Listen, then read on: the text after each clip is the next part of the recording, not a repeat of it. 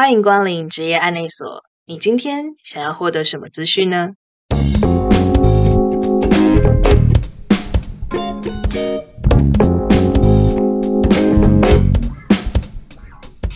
大家好，我是阿拉尼，今天来跟大家聊一个有一点特别，但是又可以稍微想象到的职业。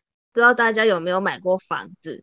大家买房子应该是贷款的吧？很少有人是提着一桶现金去说：“嘿，我们来现金交易吧。”因为买房子通常会用到非常大量的钱，那大部分的状况的时候，也就只有银行啊，或是金融机构这样有财力、有基础的公司才有办法借给你那么多钱，让你可以去买一间房子。最近啊，房价也特别的飙涨，特别的高。我周围的很多朋友都在思索了，是不是应该现在就要进场，不然好像房价这件事情没有个尽头。在这个时间点的时候，还蛮多人就会开始问我说：“现在多少钱卖比较合理一点呢？”那为什么会这样问呢？就跟我的职业有一些关系了。我现在在做的事情呢，是有关于不动产的建价，只是我从业的时间大概只有两年，所以说今天这一场，我邀请了一位我的同事，他在做不动产建价这件事情上，大概已经有六年左右的经验了。哎，没有八年。那我们来欢迎 Danny，跟我们一起聊一聊不动产建价。Danny，你好。你好，我们可能先回头回溯一下，就是说，可能大概念什么样的科系，还有做什么样的一些实习工作，有可能会接触到现在这个领域。那 Danny，你是念什么科系的呢？我是念台北大学不动产与城乡环境学系。这个科系的名字还蛮长的耶。对啊，它就是以前的地震学系，然后地震就是地震事务所那个地震，然后呃，我们这个科系里面它又分了蛮多组的，像是不动产组啊、测量，然后规划、环境跟法规，然后我自己是主修是不动产组这样。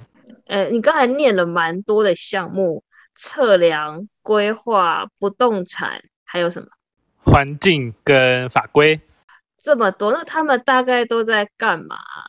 我我们其实就是地震系，然后地震系的话，真的叫地震系的，现在应该只剩下正大有。地震系它主要在念的就是跟所有跟土地有关的事情，就包含了你想要用这块土地啊，然后你要你要估这你要算这块土地的价值啊，然后这块土地上面所产生出来的法规啊，然后你要量这块土地有多大，然后这块土地可以对于整个社会，对于整个。城市有什么样的帮助？就主要是来念这些。然后像是规划组的话，它就是在研究都市计划。像测量的话，就是土地的丈量啊，然后界址的点位啊这些。那像法规的话，就是呃土地法或土地税法，或是呃有关继承啊、移转这些的。然后环境的话，就是。现在比较偏向很多环境议题，像太阳能啊、风电啊，其实有蛮多呃毕业的校友，他们是在从事这方面。就是每个企业里面好像是需要对于环境冲击影响有关的人才，所以我们有就是有学弟妹就是有进入这一块。然后不动产的话，诶，因为这样我们的系名这么长，然后一开始就叫不动产与城乡环境学系嘛，所以不动产是还蛮重要，主要大部分的人从事的领域了。包含很多东西，像可能是中介啊，然后哎，我现在在做的不动产估价，或者是不动产开发、不动产投资、不动产管理，其实都有一定的策略这样。哦，其实你们科系包山包海诶。如果在我们学校的话，可能测量就是一个系，规划也是一个系，然后可能像环境的话，可能环工那边又是一个系，让你们把它全部包在一个系，真的是蛮厉害的。对啊，所以我们的毕业学分是好像是全校最多的，毕业门槛是最高的。那那 Danny，你是在毕业之后马上就做不动产估价这件事情吗？它是你的人生第一首选吗？还是说是有一些什么心路历程或转折才走到现在这个领域来？呃，我那时候在大学的时候，其实成绩不是很好。我们有两个班，一年级有两个班，加起来大概一百二十几个人。我的名就是毕业名次好像是落在九八九十那边吧。呃，毕业以后当完兵，然后在那个人力银行站上面看，说，哎，有什么类似的科系来做？哎，其实一开始首选并不是他，首选可能是想做一些像是连锁店的拓点，专门在评估说哪个地方可以新设点，或者说，哎，哪个地方他可能。不需要那么多店，所以把那个店关起来。有这个行业，只是发现说他们要这方面的人才都是在北部。对啊，因为我本身是高雄人，所以就抗拒性就比较大一点。然后后来就走走走，然后发现说，哎，忘记是财经还是法律那方面的职缺里面有那个不动产审核跟评估人员。然后说，哎，就点进去看，然后发现说，哎，他有跑出那个不动产估价师事务所所开的职缺哦，因为不动产估价是我们大三跟大四都要修的一门课，大三是修理论，然后大四是修实务。就是说，哎，有估价师事务所职缺，那不然去看看好了，又在南部，所以后来就这样子懵懵懂懂就跑进去。啊，那你大四修那个不动产的实务，跟你后来进去之后在做的事情有一样吗？其实是一样的，因为我们大三是先修理论，然后老师就针对什么评估方法，然后一些法规啊，然后不动产估价师这个职业它的一些规范去做说明。然后不动产估价实务的时候，就是真的完成一本不动产估价报告书。然后，可是我们那时候一学期，然后一组完成一份。不过出社会以后，是你可能一个礼拜就要自己一个人完成一份这样子。差这么多？其实是一样的，因为我们大三是先修理论。然后老师就针对什么评估方法，然后一些法规啊，然后不动产估价师这个职业它的一些规范去做说明。然后不动产估价实务的时候，就是真的完成一本不动产估价报告书。然后，可是我们那时候一学期，然后一组完成一份。不过出社会以后，是你可能一个礼拜就要自己一个人完成一份这样子。差别在在这边。然后我们在做的时候，就是以前老师就是说，哎，你可以先选你家来去估估看。那或者是说，你也可以去台北随便找一个你有兴趣的标的。那我们就是依照诶法律所规范的方法，真的去把这份报告书，透过一个学期的时间把它写出来。哦，那你当时估你家大概值多少钱？当时没有估我家，当时好像是估我同学家在大安区的房子。哎，那你那个时候估跟现在的价格应该差蛮多的吧？差很多，因为我毕业快十年，那时候估就好像已经五千多万了。要修哦。对，因为台北的房子就真的是比较厉害一点，真的蛮强。现在可能已经有一亿了吧？以不动产估价师这个行业来讲的话，它的就是薪资水平算是还不错，可是也不是属于那种能够赚大钱的产业，所以后来就跳槽了。然后你后来跳走，呃，你后来跳是就跳到跟我现在同一间公司的这个，对，就是某某公司这样子，可是做的事情也是一样了。只是就比较简单一点。然后这个简单怎么讲？因为其实从我的角度来看啊，我算是从门外汉进入这一行啊。一开始的话，真的很多事情都不会，所以我看到的世界的范围就是说，因为我们现在在做。帮放款的单位去建估一些担保品的价格是多少，就是像开头讲，要贷款的话，那个房子到银行要决定要贷给你多少钱。如果你买五千万，像刚才 Danny 讲他们同学的家，可是我银行只有觉得是三千万的话，那真的是我可能也没办法贷五千万给你那么多。就是我看到的世界，就是说，好像估价就是在做这样的事情而已，就是去看说银行要借钱，那我告诉他他可以借多少。那除了这个范围之外，你你之前有在事务所待过，你觉得还有哪一些事情是估价的这个范围，只是可能没有在金融体系里面做？因为像是银行的话，银行它借钱给有资金需求的人的单位，估价师事务所就比较偏向是，他要估这个价值来，然后这个价格可能是法律上面要用，会计上面要用，或者是呃政府要征收人民财产时候要用这样子。因为其实像是银行的话，他为了借钱给你，他借钱给你总是有风险，那他总是会选择可能风险比较小的。单位那比较小的单位就是比较多人会去买卖的单位，那就是一般的住宅大楼或者是一般的透天，这是银行他们可能比较喜欢的产品。可是像是估价师的话，因为只要只要有价格的需求，他就会必须去把它评估出来。所以我们时常会去做很多银行它可能不会去放款的产品，像是什么呃坟墓地啊，然后什么水沟啊、池塘啊这种东西，其实也都是有估价过。因为估价师事务所它其实做的事情蛮多，是因为它还有包含就是如果说你政府今天要征收。人民土地的话，那依法规它是要先协议架构，然后再去做征收的动作。协议架构有时候你遇到那种农田，或者是它要征收的东西比较特别，对，那我们就是要想尽办法去评估它这样子。对，哎，等一下，协议架构是一件什么样的事情？第一架构就是说，你政府法规有规定说，你政府在去强取豪夺人民土地之前，要先跟他用讨价还价的方式，呃，想尽办法用一般的方式去跟他购买，就是一般人民的买卖的那种形态去购买，而不是用你政府好像要强夺人民财产那种方式去购买。所以他要先跟人民讨价还价，以后真的是没有对价格没有一个共识，那才能出动他的尚方宝剑，才去跟人民去做征收这样。所以协议架构就是征收之前要做的事情。你们是负责去跟被征收土地的代表讨价还价的那个人吗？我们应该算是啦，呃，政府机关他可能今天要呃好盖个公园好了，那就会请我们事务所来估，那事务所估出来的价钱以后，跟政府讲说，哎，你可以用多少钱去跟人民买这块地？政府听到说，哦，好啊，那我就去跟人民买。那人民就会先会问你说，你要跟我买这个价格是怎么来的？那政府就会说，哦，我找估价师估的。啊，这是一个其中的方法。政府也可以说，哎，我找那个每个地震事务所，他们有一个编制叫做地价课，那你可以请地价课他们帮你出意见。那地价课也可以提供个意见，让政府对提供个价格，让政府去跟人民买。他也可以自己找实价登录的资料，然后看是多少，然后诶去跟人民提说这个价格你可不可以接受？可是通常这样子的话会被人民打枪，所以说他通常还是会经过比较专业的。有认证过的价格去跟人民买这样子啊，如果人民觉得说觉得太低了，那就是在做呃议价的动作啊。如果说诶，可能经过了很多次协议架构协调没有交集，那政府觉得说哎不行，这个我的要盖这个公园有一定的呃必要性跟正当性的话，他就可以向内政部说，哎，我要征收这块土地来当公园。哦，那你会参与那个整个讨价还价的过程吗？因为你刚才有讲到说，就是可能会来回攻防，就是政府这边说，哎，这个价格，然后人民说不行，太低了，我的家不只有这样而已，然后可能就会再有一些就是吵架。那你是就坐在底下，然后看着可能两方人马在打架，然后吃瓜这样吗？还是你是上面被指派去要帮忙某一方打架的人？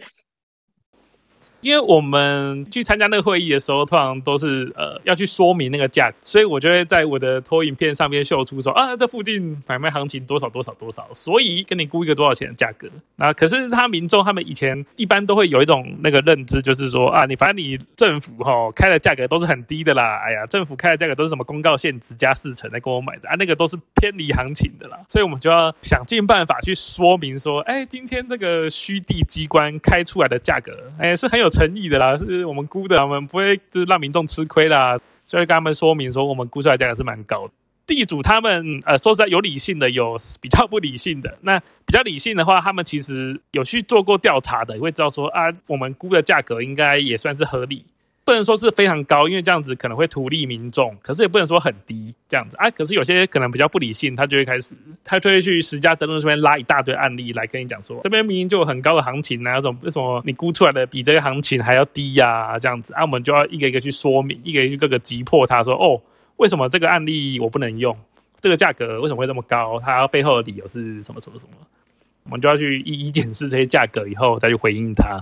所以它其实有点像是一个解释的会场，因为我本来想说在那个会场上啊，他跟你说你太低了，然后你们就说好，都会啊，都会这样子啊。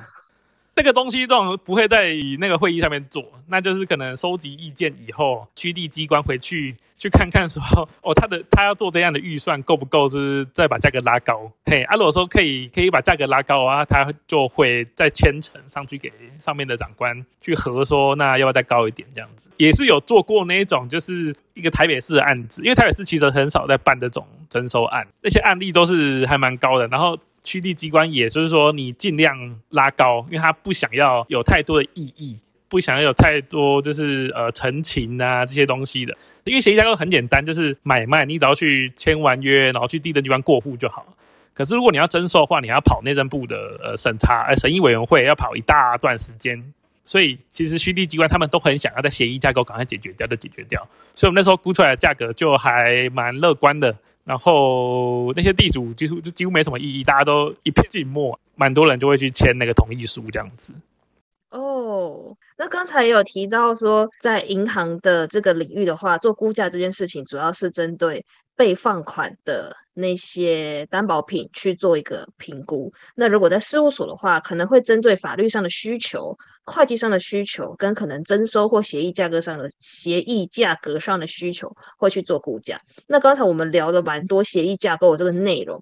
那关于会计跟法律这个部分的话，是大概什么样的形式？为什么他们会有需要估价的？呃，这个这个这个东西，呃，蛮多情况就是可能，呃，夫妻离婚了，然后他们的共同财产要分割。那因为你房子可能不好分割，那你就是可能一方取得所有权，那一方就是用钱去买那一部分的持分嘛。所以就是要估说，呃，这个房子多少钱。这是最常见的法律上面的状况，然后另外还有就是会计，就是有蛮多公司，它可能，诶，他其实他有持有不动产，他可能每年到了会计年度，他要算说啊，它总共财产有多少嘛，知道说这个不动产价值是多少的时候，他也会请估价师出具报告书这样子。但是会计资产的部分啊。另外一个另外一个情况就是，如果你要是上市贵公司，你要去买地的话，它好像也是要经过估价师的签证。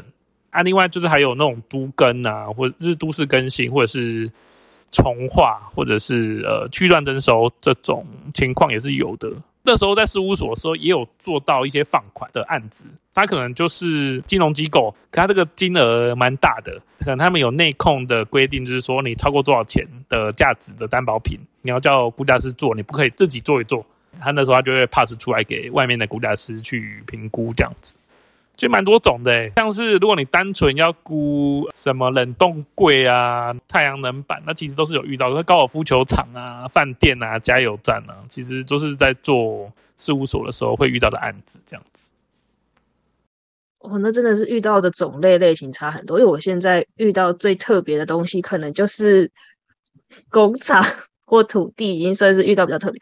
我之前有估过一个在关庙那边的，已经像是小聚落的程度的东西了。嗨，我觉得那是我遇过一个最特别的东西啊。如果是你的话，你你遇过最特别的东西是什么？我觉得你看过的牛鬼蛇神应该比我多很多。遇过最特别的东西哦？对啊，我记得你刚有说到说你们连水沟啊跟墓都要去那。他们大概你在估那些东西的时候都不会觉得很可怕嘛？哎，其实还好，就是跟他们讲说，呃，我我们在做工作而已啊，请你不要见怪啊，这样子。那你们会先拜拜吗？会啊，因为我们有时候在做那种征收案的时候，征收案它不仅不仅是土地，它可能地上物，就是你有种什么果树，然后你有挖什么水井。然后你上面有墓，那其实都要去算说它的呃补偿费用是多少钱。然后我之前有遇过，诶，它是一个坟墓，然后它要捡起来做公园，就原本都是土葬的坟墓，要捡起来做公园的。我们去到现场的时候，已经有那个好像是民政局的人，已经先把那个，诶，因为你有后代子孙的知道这个公告的话，你就会先把你的祖先迁走了嘛。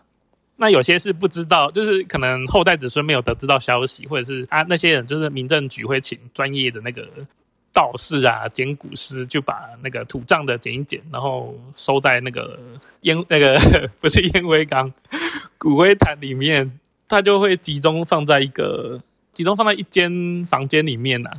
然后我们那时候就去点，因为他去清点说啊，总共有。几坛是从这个地方收起来的嘛？那如果到时候后人来讲的话，我们就是可以针对那个迁葬费用去那个算给他这样子。对，然后我们就算，好像哎算哎那个三十五个，那我们就拍拍拍拍拍拍拍，因为都要拍照嘛，才知道说哦，你真的点了三十五个，然后就点哎，怎么只有三十四张照片？可是我们真的就是三十五个，然后就想说哎。呃嗯，那好，那我们先出去一下，说明长辈们他们在跟我们就是开玩笑这样子，所以我们就先出去，然后在外面大家就是可能聊个天啊，喝个水啊，弄了一下，然后进来来重新算，哎，点的数量就变三十四个，然后照片也也是三十四张。他说：“哦，这样子是对了，那就好，他就先出来，就结束这个案子，这样子。”天哪，还蛮有趣的。我们现场也是真的点了蛮多次，就是照片跟实际点的，就是有差一个，然后就想说：“哎，奇怪，已经点了很多次，换换人点呐，然后再多点好几次都是这样子。”所以想说：“哎，那不然了，我们先撤出来好了。”就是可能有点像《玩具总动员》那样子。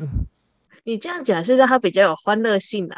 天哪，哎，那你之前有跟我说过，你有一些就是去田里面点东西的经验，我觉得那个也蛮特别，你可以跟大家分享一下吗？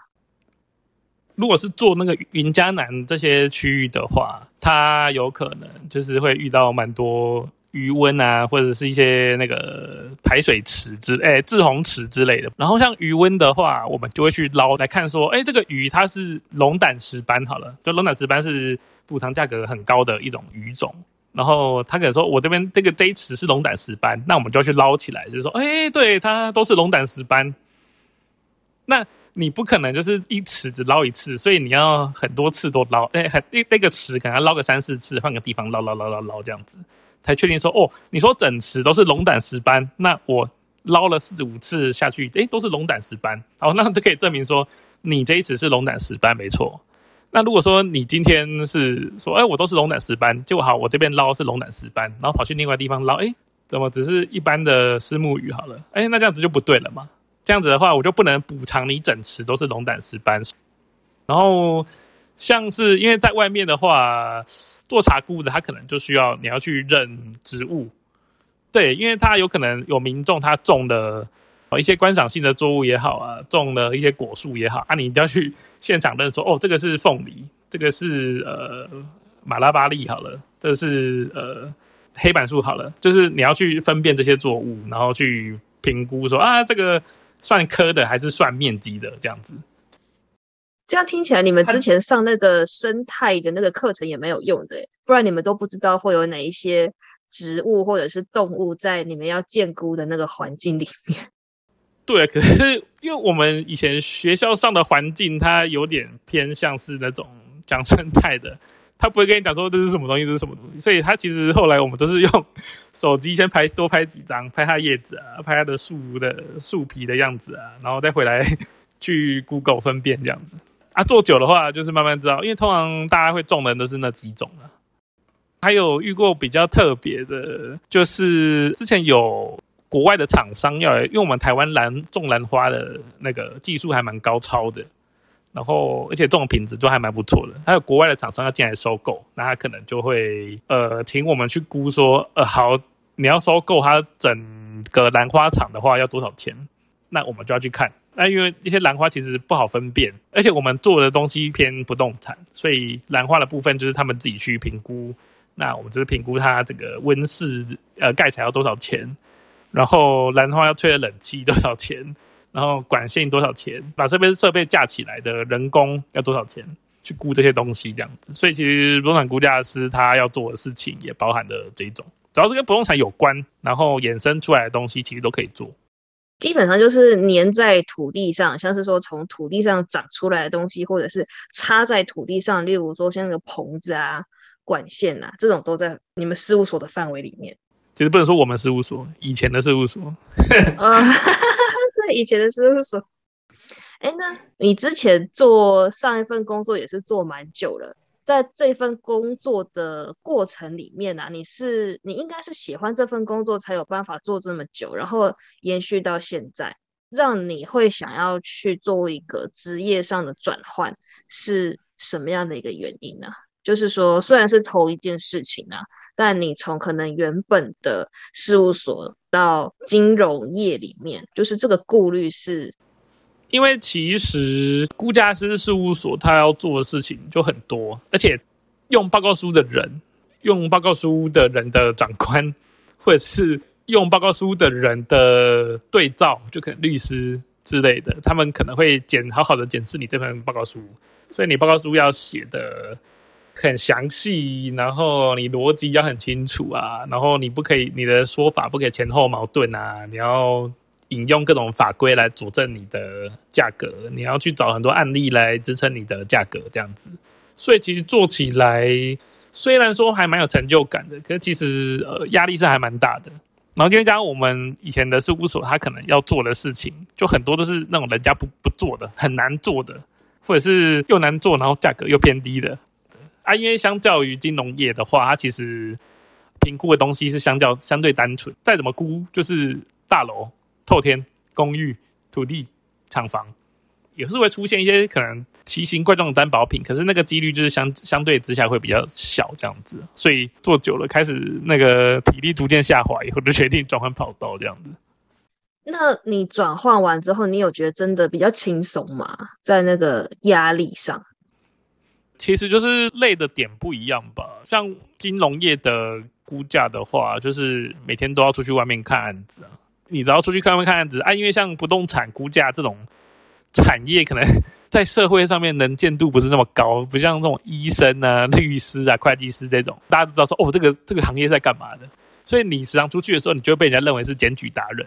那以前在事务所的时候，可能一个礼拜出去一次到两次，频率比较小。那因为在金融业的话，你每每天都有案子进来，那你每天都要去外面拍照，所以遇到民众质疑你的情况会比较多，这样子。很常遇到那种，哎，明明我是在拍某一间的外观，因为我们，呃，要要借钱给你，总要知道说你给我的担保品是长得圆的、扁的，是长新的还是旧的，高的还是矮的嘛。所以我们要去现场拍照，就是说，哦，这个房子长这样子，然后它前面的路是长这样子，所以我们就要拍人家的房子，因为我们还要佐证说，哎，我拍的确实是这栋房子没错，所以我们就要拍门牌。那因为其实拍门牌的话，就是比较牵涉，就是蛮隐私的啊。很多民众会觉得说：“哎，你在拍旁边，然后他觉得那个镜头在对着他，那他就会跳出来，就是说：‘哎，你在拍什么啊？’然后是会有那种警戒心来问你说你在干嘛？你是不是在侵犯我的隐私？这样子。”哦，确实是。那我通常遇到这种状况的时候，我都会说：“哦，我是房仲，隔壁要卖。”而且因为相较于估价师，他可能你真的要去现场的时候，你可以就是当事人，你可以找当事人陪你一起去。可是，在银行，因为它有点像是借钱嘛，那借钱有些人会觉得说，呃，不想让人家知道，所以他就会比较偏向是尽量不要惊扰到四周的邻居，呃，为最高指导原则。好了，那他会变成是说，你尽量私密一点拍。那像以前还有遇过那种，就是他要拍室内照，那然后是那个，哎，好像这个房子是老公的，然后不想让他老婆知道说他又去借钱了。他可能去做投资还是干嘛？我不知道。对，所以他可是他们两个是住在这个房子里面的，所以他就会说：“好，你四点的时候来，我们就要进去拍人家装潢嘛，总不可能躲在一个地方拍完就走了。所以一定是，如果他是透天的话，是一二三楼都要去看一下，就算没有拍到也要看一下。所以就是变成是说，哎，老公就是跟我们讲说，哎，你四点的时候来，我老婆那时候出去买菜，好，来 我就四点的时候去，然后去到以后，哎。靠！怎么他老婆四点十分的时候就跑回来了？那时候是老公就说：“你先躲在这边。”然后我们就先躲在楼梯口，然后等他老婆从客厅走进厨房好了，我们再从那个楼梯口赶快溜出来拍一下客厅。然后等到他老婆要从厨房走到客厅的时候，我们要走到楼梯口，然后先去拍楼上的。然后他老婆要上去的时候，我们先跑到三楼去。然后他老婆进到二楼的房间的时候，我们再赶快冲下来一楼拍厨房。就是要躲得很很认真这样子，不然有时候会造成呃，好，假设被老婆发现了，然后跟老公大吵一架，然后老公就说啊，好了，那我不借钱了，那那这个案子其实就就飞走了。那对于业务来讲的话，都是一个损失啊，所以我们就会，嗯，好吧，那客户说要怎么样，我们就尽量能够配合他，就配合他这样子。在金融机构的话，压力点是在于。拍照 这上面跟在事务所的话比较不一样，因为像在事务所的话，我们就是刚刚讲的，可能你要准备很多资料来去 support 你的价格，因为很多人可能会来质疑他，那你要讲的很心思缜密，然后论述完善，然后逻辑清楚，那你就要准备很多法规，准备很多佐证资料。那其实，在找这些东西的上面，其实是还蛮辛苦，所以造成说。那个一个是可能是劳心，那一个是劳力的这种不同。哦，哎，不过你刚才讲的关于那个老公借钱，老婆不知道的，我也有遇过一次。然后那一次超级夸张的是，我本来以为坐在里面的是要借钱的人，我问他说我可以进去吗？我进去之后，他他才跟我说他不是这一家的人，我的瞬间就懵掉。然后那个路就隔壁的阿婆，然后那个隔壁的阿婆就听到说：“哦，你是银行的人，不行，他不能够再借钱了。哦，不行，我要跟他老婆讲。哦，这太可怕了，哦，好可怕。”对，然后那个状态我完全不知道我该怎么办，我只好先说：“呃，那不好意思，我先出来好了。”结果 那一天竟然那个老婆。他还说他要告我，我真的觉得整个莫名其妙，这到底发生什么事？一个家庭伦理剧 八点档的状况，我今天被卷进去。下午的时候，那个借款就是先生打电话跟我说他老婆要告我，但晚上的时候又打电话跟我说：“哎，我老婆没事，你赶快过来拍照。”所以就很对啊，就很多像我也是很常遇到这种情况啊。对，那之前有一次是还蛮好笑，就是说，因为也尽量不要被人家发现说我在拍他们家，因为真的不知道说。今天借钱的是先生，太太知不知道？或甚至是说借钱的是太太，先生知不知道？再不然就是说借钱的是爸爸，小孩知不知道？那之前有一次就很夸张，是说我就像平常一样，我就骑着我的小布布这样，就撸撸撸撸到那边去，然后就停下来，我就开始拍拍拍拍拍。结果我正要拍那个外观的时候，在二楼有一个大妈就跟我四目相对，那一瞬间我就哦谢，然后他就你你你你你你在拍什么？你。你你给我等等，我下来。这样你有等他吗？你还是直接溜？我我有等他，因为他在二楼，他冲下来速度很快。我就说，呃，你是叉叉叉吗？不是，他是谁？你为什么拍我们家？呃，还是你们家有保险吗？还是你是这个叉叉叉的谁吗？哦，你是那个哪一家吗？呃，对，我想一下，我打电话给我儿子。哦，好，他说你是卖保险的，那可以。我告诉你，不要乱来。就是遇到各种这种莫名其妙的状况，只是我还没有遇到过被当成是检举达人。大部分的人都觉得我是防重。那可能我因为我穿的比较随便，就是我们有时候去看农地啊，然后因为农地它就是。蛮多可能违章工厂啊，有些是可能刚填完土要开始盖房子，好了，盖铁皮工厂，然后他可能担保品就借款人的地在旁边两块，那你拍照的话总是对着那个方向拍嘛，你不会就是完完全全骑到它正前方，然后就是小家子气的这样拍，你可以比较一张照片可能会比较全面的去显示说它那附近的环境是怎么样，你拍照才有意义。好，那你就可能会不小心把它旁边的地一起拍进来，然后就会有。工头，或者是可能是那块地的主人，就跑出来大声嚷嚷的说：“你在拍啥？”他就说：“你是不是检举达人？”这时候你就要说：“不是，我不是检举达人，我是银行的。然后我要来拍的是旁边那块地，不是你的那块地。”不然就是说，我要说啊，我是学生，我们在我在做报告，我在做有关那个农业的报告，所以不小心拍到你的房子，不好意思，这样的可能会溜。然后等可能过了半个小时以后，发现说，哎，他们撤了，好，你再赶快溜回来，再重新拍拍拍拍，然后再赶快回去。所以这边跟大家讲一下，就是如果在路上看到有人在拍房子。他是在拍房子，他不是在拍违停的车，他也不是在拍违章建筑，他也不是在拍铁皮加盖，都不是，他只是在拍房子，对，单纯的就是拍房子这样而已。真的，因为前几天的时候，我在论坛上有看到有人在讲说，最近哪个地方有出没很奇怪的人，他们就是戴着安全帽，然后在乱拍。就是那个论坛上面就讲说，他怀疑这是检举达人，大家一定要小心他。然后那个时候，我的主管就说，我觉得他在讲的是鉴驾人员呢，我们最后出去要小心一点，不然可能没事会被人家打。